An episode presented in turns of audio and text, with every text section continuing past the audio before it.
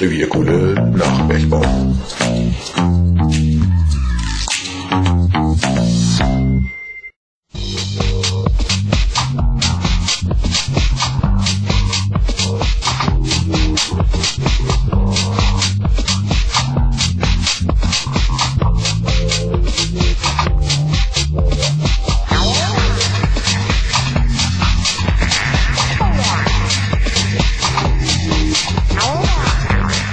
Was 1863 mit dem Abteufen von Schacht 1 begann, endete am 21. Dezember 2018 nach 155 Jahren mit der Übergabe eines letzten Kohlenstücks an den Bundespräsidenten Frank-Walter Steinmeier. Ein letztes Glück auf. Dann war das Bergwerk Prosper Hanil in Bottrop Geschichte. Die Bergleute von Prosper Hanil hatten allerdings inoffiziell dem Bergwerk bereits am 15. August 2018 das Leben ausgehaucht.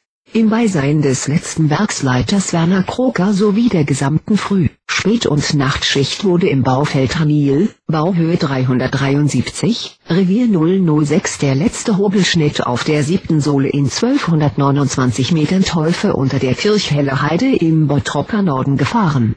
Nachdem der Hobel den Streb ein letztes Mal an der Ortsbrust durchfahren hatte, schaltete Reviersteiger Jakobait das Antriebsaggregat ab. Kurze Stille. Dann sangen alle verbliebenen Bergleute inbrünstig das Steigerlied.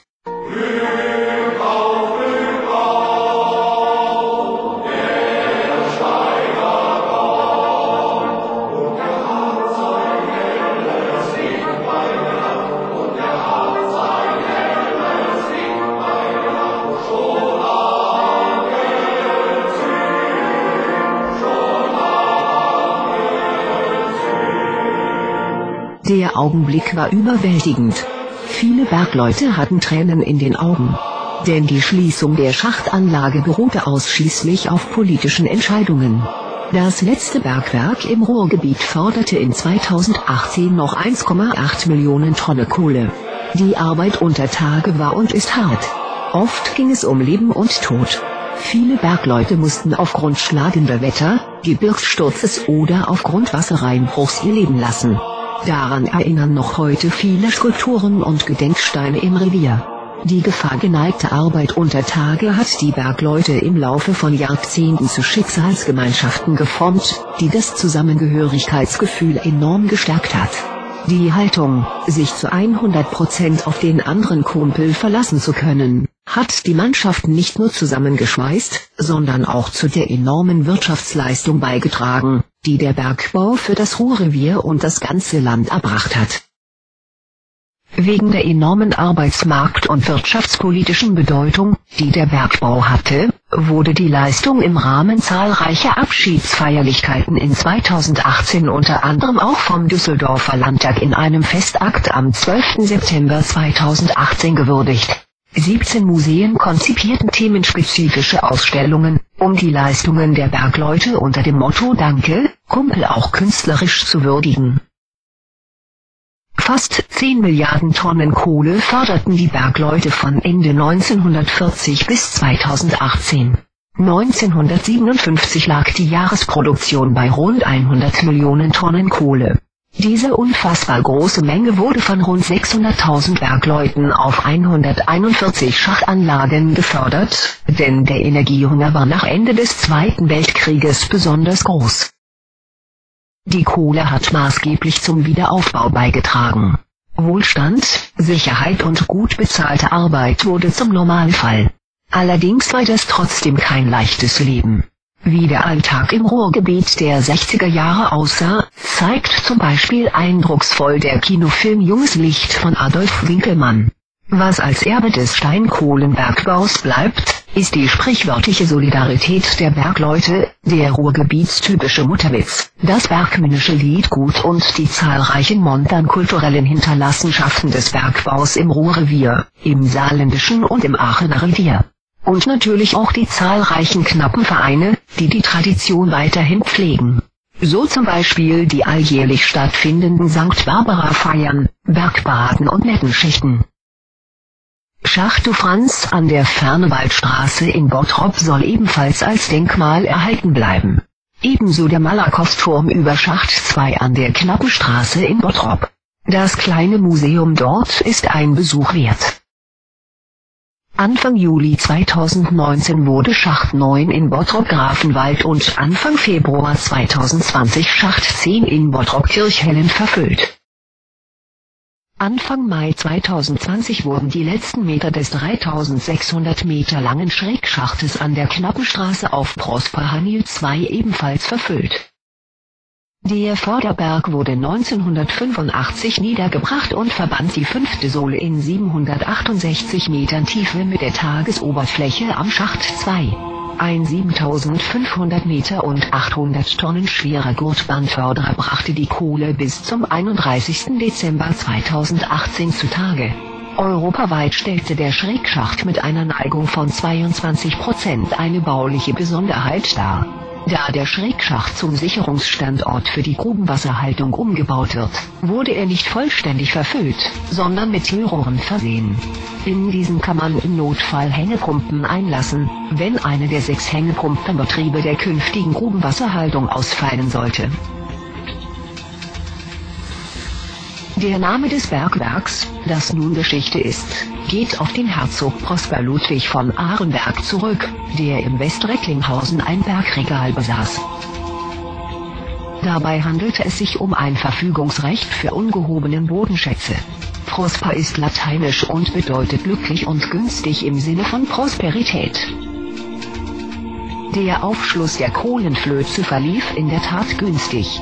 Bereits nach dem Abläufen des Schachtes 1 im Jahre 1856 konnten 160.000 Tonnen Kohle gefördert werden.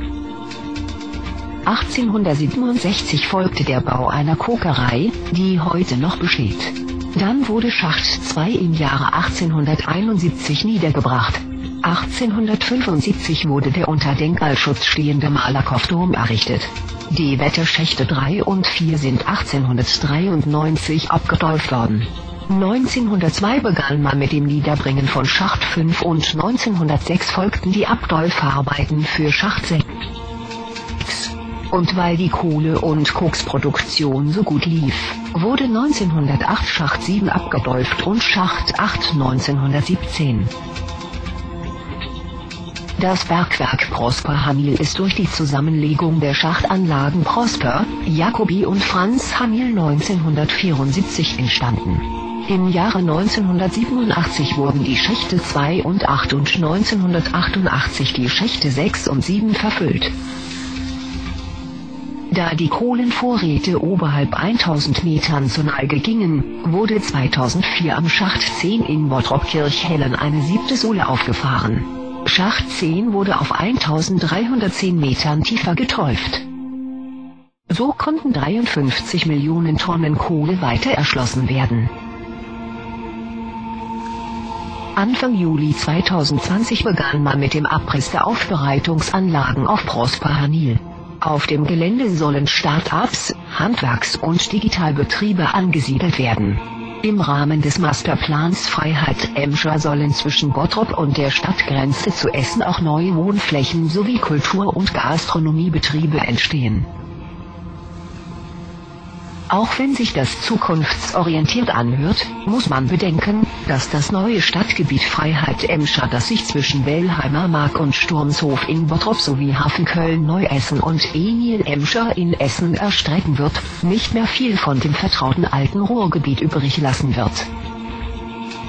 Ein oder zwei Fördertürme, die einsam in der dann völlig umgekrempelten Landschaft stehen werden, umgeben von einförmigen modernen Funktionsbauten, akkurat angelegten neuen Wegen und Straßen, inklusive neuer Autobahnanbindung für den Lkw- und Durchgangsverkehr, werden kaum in der Lage sein, den dort dann lebenden Menschen das verloren gehende Heimatgefühl wieder zurückzugeben denn es wird die für das Ruhrgebiet typische urban-kleinteilige Siedlungskultur fehlen. Und ob in den neuen Geschäften und Gastronomiebetrieben so etwas wie eine neue Authentizität mit hohem Vertrautheitscharakter entstehen wird, ist eher unwahrscheinlich. Denn was dann ebenfalls fehlen wird, ist die gemeinsam gelebte Geschichte. Das, worauf man stolz war, dort und nur dort zu wohnen. Der Bergbau bildete die Klammer und das verbindende Element. Er war gemeinsames Thema. Die Region ist nun bergfrei. Ob sie dadurch auch liebens- und lebenswerter wird, bleibt abzuwarten. Jedenfalls wird es lange dauern.